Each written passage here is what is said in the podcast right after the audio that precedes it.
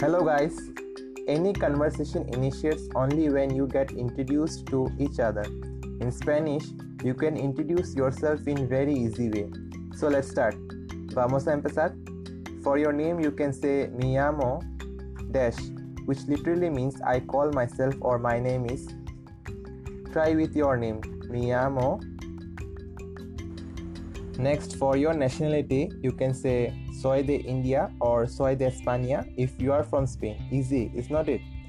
For asking about someone's health, you can say ¿Cómo está tu salud? or ¿Te encuentras bien? To answer with yes, I am fine, say sí, estoy bien.